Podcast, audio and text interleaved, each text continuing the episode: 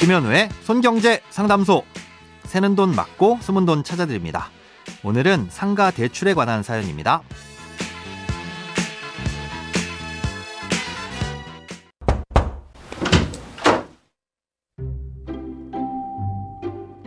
안녕하세요. 예전에 상가를 구입할 때 대출을 받았는데 당시 제가 살고 있던 집을 상가와 공동으로 담보 잡았습니다.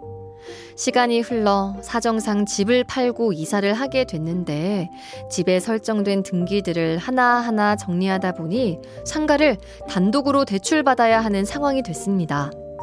제가 가지고 있는 상가는 오픈 상가인데요. 이 오픈 상가를 단독으로 대출 받으려고 하니까 대출금의 2%만큼을 수수료로 요구하더라고요. 요즘엔 다들 이렇게 대출을 받는 건가요? 또 이사 갈 집을 담보로 대출을 받게 되면 상가 대출보다는 금리를 더 낮게 빌릴 수 있는데요. 만약 주택을 담보로 대출을 받으면 임대 사업자로서 대출 이자에 대한 경비 처리를 할 수 있나요? 상가 단독 대출은 금리가 연 6에서 8%인데 주택 담보 대출은 연 4%대라 고민이 됩니다. 오픈 상가라는 건 옆에 나란히 붙어 있는 상가들 간에 별도의 벽이나 칸막이가 없는 상가를 의미합니다. 동대문 같은 곳에 있는 의류 도매 시장을 떠올려 보시면 되는데요. 상가별로 영업하는 구역이 구분돼 있긴 하지만 벽으로 막혀 있진 않잖아요. 그렇게 구획만 나뉘어져 있고 물리적이고 반영구적인 구분은 없는 상가를 흔히 오픈 상가라고 부릅니다. 아, 이런 오픈 상가들은 그렇지 않은 일반 상가에 비해 대출이 다소 까다로운 편인데요. 1금융권보다는 주로 2금융권을 통해 대출을 받을 수 있습니다. 그런데 오픈 상가라고 할지라도 대출을 해줄 때 대출 이자 외에 별도의 수수료를 요구하는 건 모두 엄연한 불법 행위입니다. 대출을 해주는 곳이 1금융권이든 2금융권이든 뭐 대부업체든 중간에서 대출을 중개해주는 사람이나 모집인이 있을 수는 있는데요. 이들은 해당 대출을 해주는 기관으로부터만 법에서 정해진 수수료를 받아야지 대출을 받는 사람에게 수수료를 받아서는 안 됩니다. 최근에는 정책자금 지원센터라든가 뭐 채무통합지원센터 등과 같은 그럴듯한 이름을 쓰면서 대출을 도와주는 대신 컨설팅 비용이나 착수금 같은 명칭으로 대가를 요구하는 곳들이 많은데요. 모두 불법이고 심지어 수수료만 챙기는 사기인 경우들도 많습니다.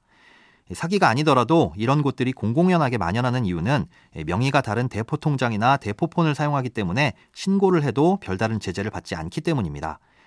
지금으로선 대출을 받으시는 분들이 조심하는 수밖에는 없는 불편하고 불쾌한 현실이지만 달리 방도가 없습니다.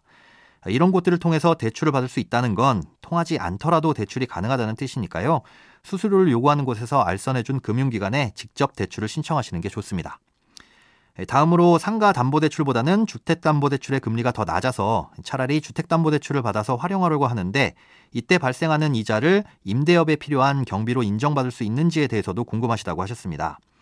예, 부동산 임대업뿐만 아니라 다른 사업들도 사업상 대출이 필요한 경우는 흔하죠. 음, 그런데 이럴 때 지출하는 이자 비용은 경비로 인정받을 수 있는데요.